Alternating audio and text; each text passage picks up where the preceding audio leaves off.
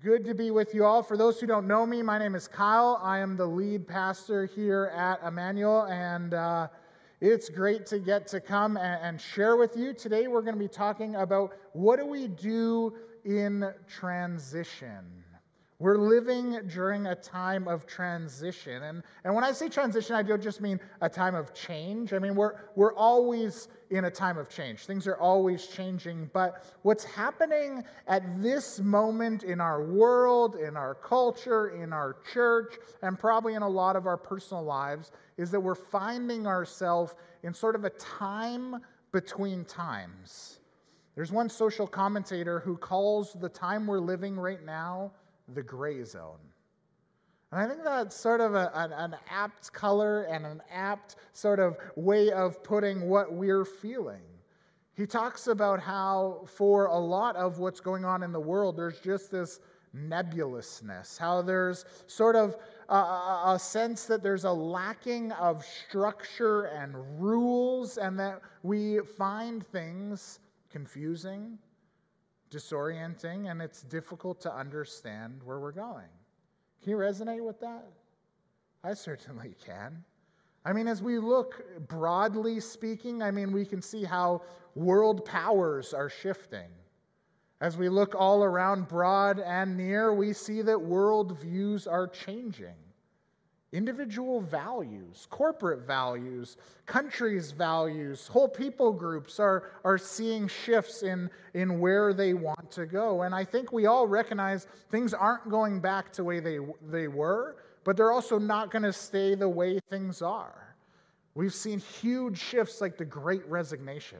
People who have just said, you know what, I'm going to leave this place of work or, or this form of vocation to go and do something else. And as that's continued to roll, now we're in the midst of the great migration people from all over the world moving and being transient. Lots of people we know are moving from places of urban centers and busyness to, to moving places that are more affordable, perhaps greater access to recreation and a, a better pace of life. And, and as all this change is happening, it's as if we're living in between two times what we once know and what we are going to come to.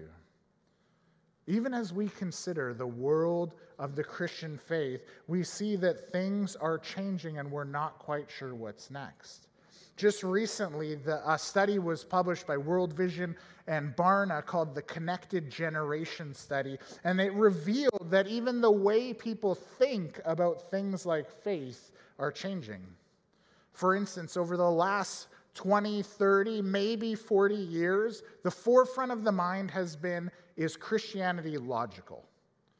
It, it, like, is there a reason why we can trust in this? And so we've built a lot of our own sense of understanding about our faith, our own sense of how we're going to reach people around what's called apologetics or the defense of our faith.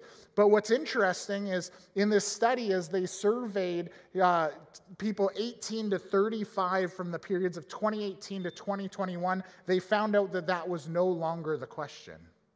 In fact, the question has become almost never about whether or not Christianity is true, but is Christianity good? 60% of Canadians aged 18 to 35 have now said that they believe the goodness of Christianity matters more than its truth. And this has left us in this place where we're even wondering as a church how do, how do we address these things? Where, where are we going to go? How do we start to tackle this issue of, of the changing landscape of our church? Transition is everywhere in our personal lives and at the world at large. And I think I can speak for all of us in saying it's a little bit disorienting. And so we want to know where do we go? But I think there's even a deeper question there is how do we even start by addressing that question? How do we go about answering that? Well, today we're looking at a piece of scripture that tells not just a piece of church history, but it provides us an opportunity to see how the early church went about being faithful and fruitful during a season of transition and how they were able to address the questions that arose during this time of transition. If you've got a Bible, I would love for you to join me in Acts chapter 1, verses 12 to 26. And, and here we're going to look at something that's sort of overlooked. This is a section that often gets sort of breezed on by. We often look at the first part of Acts chapter 1 where, where Jesus has come back and he's teaching his disciples and then he ascends to heaven. And then we like to jump over to what we're going to be looking at next week, which is Pentecost, where the Holy Spirit comes and moves in the, in the early church. But, but here in between those events, the disciples find themselves in an unusual transition. Their leader's gone. They've been told to wait. They don't know exactly what they're supposed to anticipate, and so they lean in on a couple particular practices to help them through transition. So let's read together Acts chapter 1, verses 12 to 26. So Jesus is ascended, they've been sent back, and it says this Then the apostles returned to Jerusalem from the hill called the Mount of Olives which is a Sabbath day's walk from the city. When they arrived, they went upstairs to the room where they were staying. Those present were Peter, John, James, and Andrew, Philip and Thomas, Bartholomew and Matthew, James, son of Alphaeus, and Simon the Zealot, and Judas, the son of James. They all joined together constantly in prayer, along with the women and Mary, the mother of Jesus, and with his brothers. In those days, Peter stood up among the believers, which was a group numbering about 120, and he said this Brothers and sisters, the scriptures had to be fulfilled in which the Holy Spirit spoke long ago through David concerning Judas, who served as a guide for those who arrested Jesus. He was one of our number, he shared in our ministry. Then, with the payment he received for his wickedness, Judas bought a field. There he fell headlong. His body burst open, all his intestines spilled out, and everyone in Jerusalem heard about this. So they called that field in their language Akeldama, that is, the field of blood. Peter goes on and he says, For it is written in the book of Psalms, May his place be deserted, let no one dwell in it, and may another take his place of leadership. Therefore, it is necessary to choose one of the men who have been with us the whole time that the Lord Jesus was living amongst us. We want him from being at the beginning, from John's baptism to the time when Jesus was taken up from us. For one of these must become a witness with us of his resurrection. And so they nominated two men Joseph, called Barsabbas, also known as Justus, and Matthias. Then they prayed, Lord, you know. You know everyone's heart, so show us which of these two you have chosen to take over this apostolic ministry, which Judas left to go where he belongs. So then they cast lots, and the lot fell to Matthias, so he was added to the eleven apostles. One of the big challenges, as I said, of, of coming into a season of transition is this question of, of where do we go? How do we begin to make decisions? What, what, what do we do to, to figure out what to do next? Who's a pros and cons list maker? Yeah, there's some of us, right? We're, we're pros and cons list makers. And so whether we do it verbally or we, we do it writing, by writing down, we write down the good things about a decision and the possible negative things about a decision. And then you kind of weigh it up and figure out which one is best. And then you make the decision from there. Well, the problem in this time for those of us who are pros and cons list makers is that we don't necessarily know what the pros and cons are. We're waiting in this season of anticipation, and we go, I don't know which way this road's going to go and what's really down this trail. How many of you are verbal processors? This is me.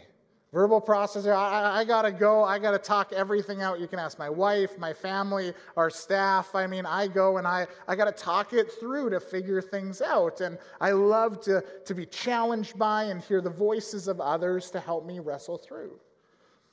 Well, that's really great in an established season of life where there's people who know what's going on and know where things are going to go. It's a lot different when you start to have conversation and everyone's just like, oh, I mean, we just had our, our fellowship convention here all week, and we were talking about a reimagining where we were going to go and as a, as a group of churches. And while we had some answers, there was a whole lot of, oh. So we have a challenge here. Anyone a gut led person? You just go with the gut? There's some of us who are. We just get that instinctual, ugh, I know what to do and I know where I'm going to go. It's that feeling deep down inside that drives us forward. But what do you do when your gut just goes wishy washy? When it just doesn't have this sense of stability? You know, all these different types of approaches have their pros and cons. They have advantages and disadvantages in different seasons and in dealing with different sorts of situations. But the problem that arises in a season of transition is they all come flat. I believe the early church knew this, and after having been challenged by Jesus to go to a specific place and wait on him for the Holy Spirit, what, what God was doing was preparing his early church, and by extension, those of us who would read and understand how he works, he's preparing us for knowing how to deal with these times of transitions. And so, what the early church did is they didn't just go, okay, we're going to wait on Jesus and we're going to pick a few options, and, and this group's going to go with their gut, and this group over here is going to go with their pros and cons list, and, and this group here is going to talk about it until Jesus returns. No, they didn't do that. They said, what we're going to do is we're going to get together and we're going to pray.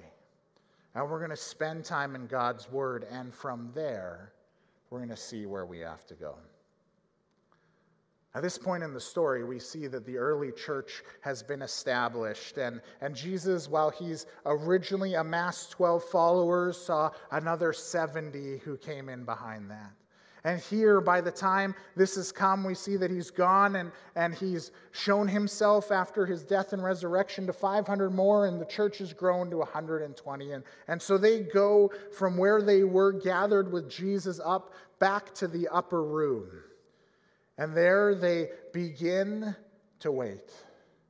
Jesus said, Wait on my Holy Spirit. But the church gathered and they began to pray. Now, I don't know everything that happened in that room, but I think there's a lot that we can learn. The very first thing that we need to learn is that everybody in the family of believers needs to be present at prayer. One of the really cool things that happens in this passage is that Luke mentions the fact that there were women gathered in that upper room. Now, to some of us, that might not seem like a very big deal, but in Luke's day, this was huge. It's a big deal because at the time, women were not given a voice. To, to, you couldn't be a witness to something. You couldn't be a leader in something if you were a woman in Jesus' day. Your, your role was downplayed to being what it could be in the home. But this wasn't the way of Jesus. The way of Jesus was to invite women to be a significant part of his ministry. We know that Mary and Martha and his own mother Mary and a number of others gathered and, and, and worked with Jesus as he advanced his gospel while he was still on earth. But, but here, as, as he's gone, his followers continue to do the very same thing. And I love that Luke includes the women because it tells us that everyone's voice is needed at the table. Luke follows Jesus' example by elevating this role, and he says, You know what? These women and men, they gathered together to seek what God would want. And those women and men together would pray, they would study scripture, and they would select the next godly leader who would lead them to where they would go. And so we read in verse 14 so they all joined together constantly in prayer not really knowing uh, what to do, they, they, they prayed, and, but they didn't just sort of randomly pray. They didn't just sort of have a, a couple people praying over here and a, a couple people praying over there, and they did it sort of as they felt like it. They got together and prayed constantly. One of the really interesting things, if you, if you were to know the Greek, was this, this word together doesn't mean that they were physically in one room. The word literally translated means that they were with one mind or one passion. So together they became unified in where they were going and what they were seeking from God, and they devoted themselves to that constantly. They didn't just have one prayer meeting and then called it quits until Jesus showed up over a month later, or the Holy Spirit shows up a month later. They devoted themselves to the regular engagement with one another around the things that mattered most to all of them and the mission that Jesus would call them on, and they prayed. You know, I think for a lot of us in seasons of transition, we, we do one of two things. The first is that we might rush in to solve the problem. I'm a problem solver. I mean, any anybody has an idea, I find every single problem with it, and then I go and try to solve it. But that's not what Scripture outlines as being the way to go in transition. The way to go is not to run out and solve all the problems, but to stop and talk to the one who can truly solve the situation, the only one who knows where things are going. The other shortfall I think a lot of us have is we, we, we just kind of do a one and done prayer. Lord, I need this. See you later. You know, and, and, and it's true that God doesn't need us to sort of have these repetitious incantations where we try to drone on and on. And we see that in the Old Testament where the prophets would say, no, no, God doesn't, if God is real and God is moving, we don't need to go over and over and over again. But there is something powerful that happens as people gather and they pray and they pray consistently and constantly because it's in those moments and expanding the number of them and the opportunity that you spend before God, it opens up a door for God to come into. It gives more time to allow us to hear from Him. It's like if you were to walk in and ask someone at the office a question, and then as they started to speak, you just close the door. Well, I'm done. I did my part. I asked the question. Here we go. No, God invites us to open the door and keep coming and listening and spending time with Him. And I think that's what the early church got right. And what's cool is we see that right in this text that God answered at least one of the prayers of the people. In verses 15 to 17 and 20 to 22, we read these things. In those days, after they're, as they're praying, Peter eventually stands up amongst the believers and said, Brothers and sisters, the scriptures had to be fulfilled, in which the Holy Spirit spoke long ago through David concerning Judas, who was serving as a guide for those who arrested Jesus. He was one of the number, he shared our ministry. For it is written in the book of Psalms, may, it be his, may his place be deserted and let no one dwell in it, and may another take his place. So therefore, it was necessary for them to choose a new leader. Now, what's happening here is, is that the disciples are, are gathering around. They're praying, but they're not just praying and speaking at God, but they're stopping to listen from God. And so, what happens is that at some point through this time of prayer, Peter picks up the scriptures that they had at the time, which includes the Psalms, and he sees. Here's what's next. Long ago, David had given and spoken and written down these prophetic words that at some point the Messiah, the chosen one of God, would come for his people, but one of his own would betray him.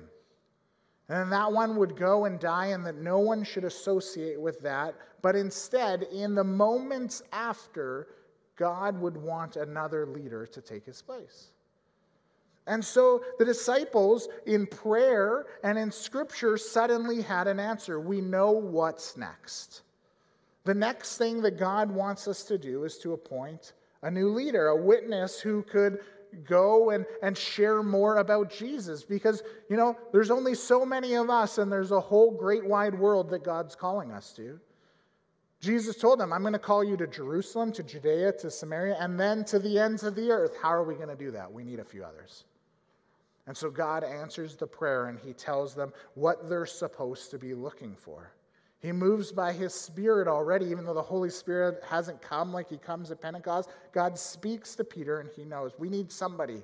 Somebody who saw Jesus at John's baptism, someone who was there to the death and resurrection, so that that person can go and build a compelling case for Jesus.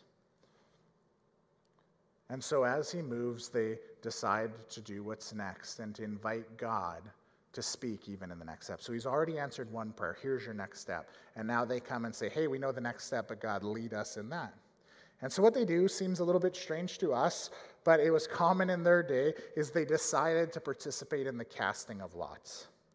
In verse 23 to 26, we read this. So they nominated two men, Joseph called Barsabbas, also known as Justus, and Matthias. Then they prayed, Lord, you know everyone's heart. So show which of these two you have chosen to take over this apostolic ministry, which Judas left to go to where he belongs. So then they casted lots, and the lot fell to Matthias, so he was added to the 11 apostles. So what we see is God's answered prayer and he's spoken about what's next. And so the group gathers 120 men and women and, and they decide we need to nominate a couple people. But we also recognize there's going to be some bias in the room. And, and they know that, right? I think that's part of what Peter's saying here. God, when he prays, he says, God, you know the hearts of the people in this room. We don't want this to be about us and what we want and where we think it should go. We don't, this isn't a popularity contest. We want the coolest or, or best speaking or best dressed apostle. No, we want the apostle that you want to call and lead us. And so what they do is they throw a bunch of names on stones, they shake up a bag and roll the dice, right? No. They spend time stopping and praying. This isn't just an impromptu moment. They lean in in those tough moments and they invite God to speak. You see, they believe truly in the sovereignty of God. And in this uncertain circumstance that they find themselves in, this time of transition, as they make a difficult decision, they don't leave any of it up to themselves. They say, It's you alone. God, lead us. Now, this bit about casting lots seems a bit strange to us, but there's some precedent. There's some 88 times in the Bible that it talks about casting lots. And the tradition of this could be found in Proverbs 16:33 where it says, "The lot is cast into the lap, but its every decision is from the Lord." What happened in this moment is that the disciples said, "God, we don't know who it should be.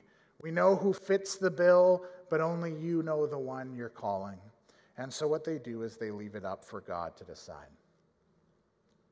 Now, an interesting note just for the side is well, why don't we do this today? Well, this occurred before the Holy Spirit came.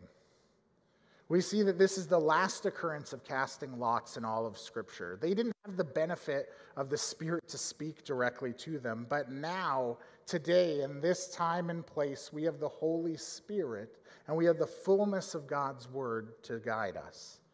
And so now we don't participate in this way, but the principle remains the same. That when we find ourselves in times of transition, we need to turn to God to speak to us. We need to invite him in with a, a, prayer of indifference. God, let it not be about what my preference is, but help me be indifferent to, to the decision so that you can make all the difference by speaking loudly and clearly. When the Holy Spirit comes to indwell our lives, He speaks to us, He guides us, He uses scriptures, just as Jesus said.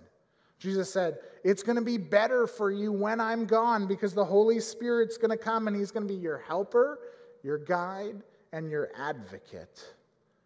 So you'll be able to rely on Him. It's a shame sometimes when we approach Scripture, we look at this and we see it simply as history.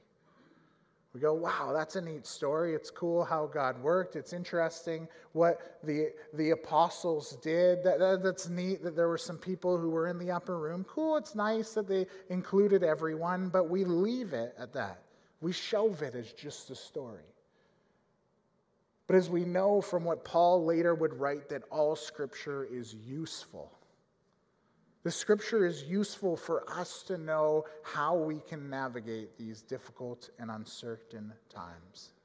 And I believe the thing that you and I all need to commit ourselves to during this gray zone is to the regular practice of prayer and listening through Scripture.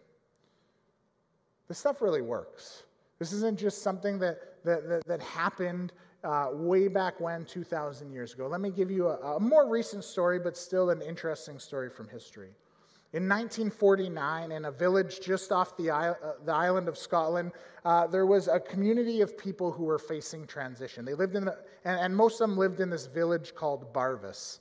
And these people were, were wrestling through what they were supposed to do. One particular gentleman had felt called to come to the island just to share who Jesus was. And while he only planned a few week journey, he ended up spending several years.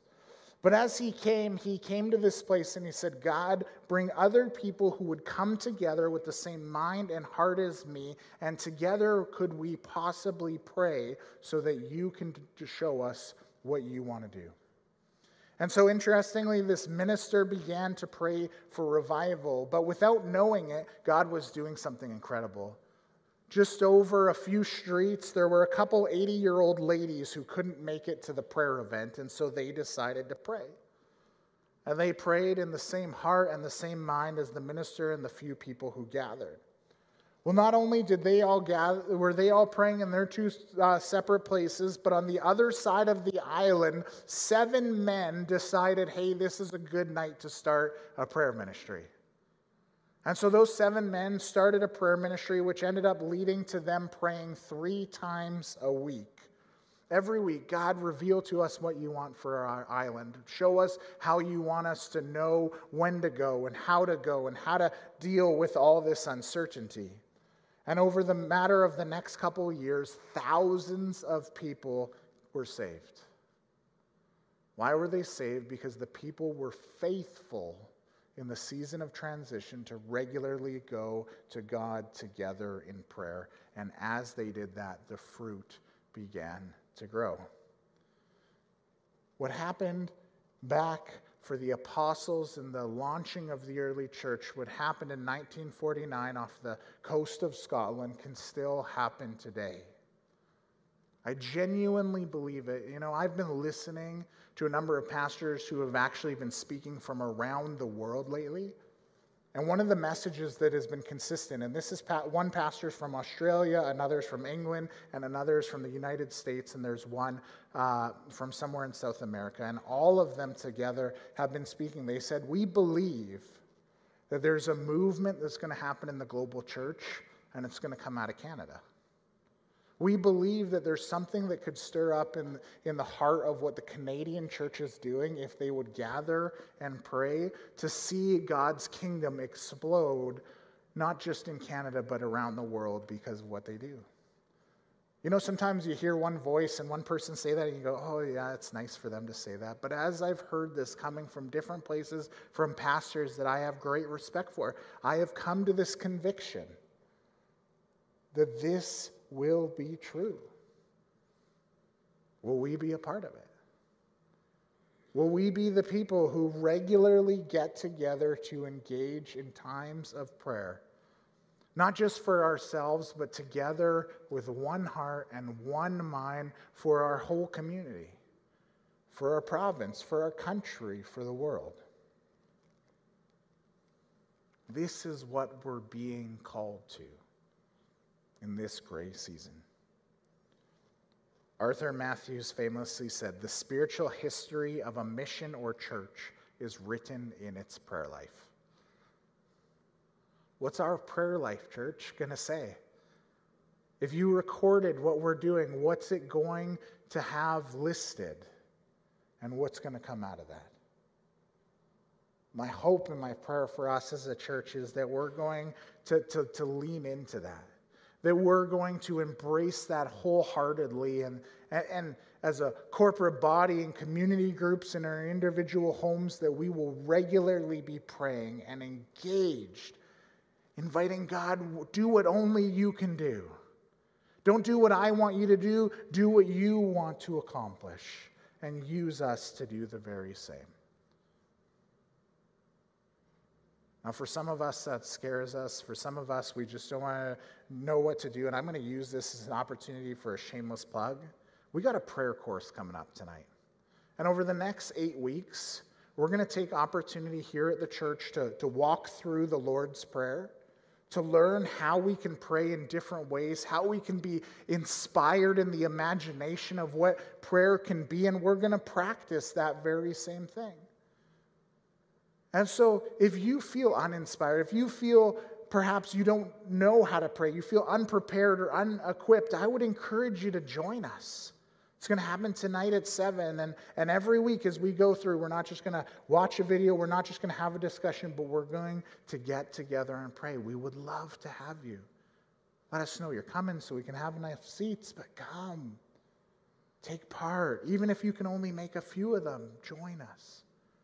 We need to make this a regular part of our life because not only does it feel good, but it does good. So let's pray. And then individually, I would encourage every one of us to participate in reading God's scripture through the lens of listening. Sometimes we go to, to scripture just to feel like a good Christian. We've all been there, right? It's not just me, right? Like, I got to tick this off my list. But the Bible is the living Word of God, and we are told that we have been given the Holy Spirit to illuminate it, to guide us, and to give us answers. I want to hear more of you being the Peters in our church who said, Hey, I was looking at the scriptures as we've been praying, and this is what God says we need to do next. And then together we can look at it and go, Yeah, that is what it says, and then we can chase after where God is leading us. It's such a shame that we have been given these things by God and we don't use them.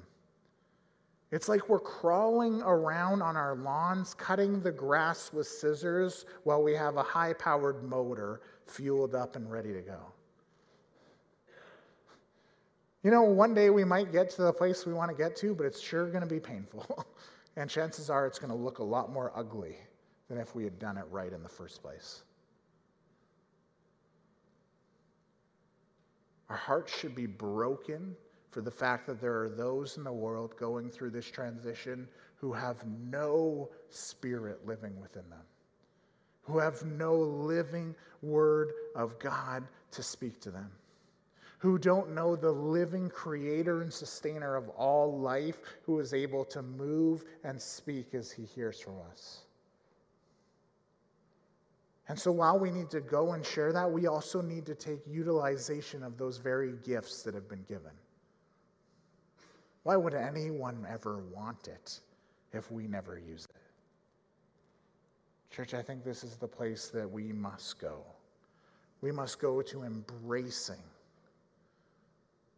a lifestyle, a culture individually and holistically of prayer and the prayerful study of God's Word.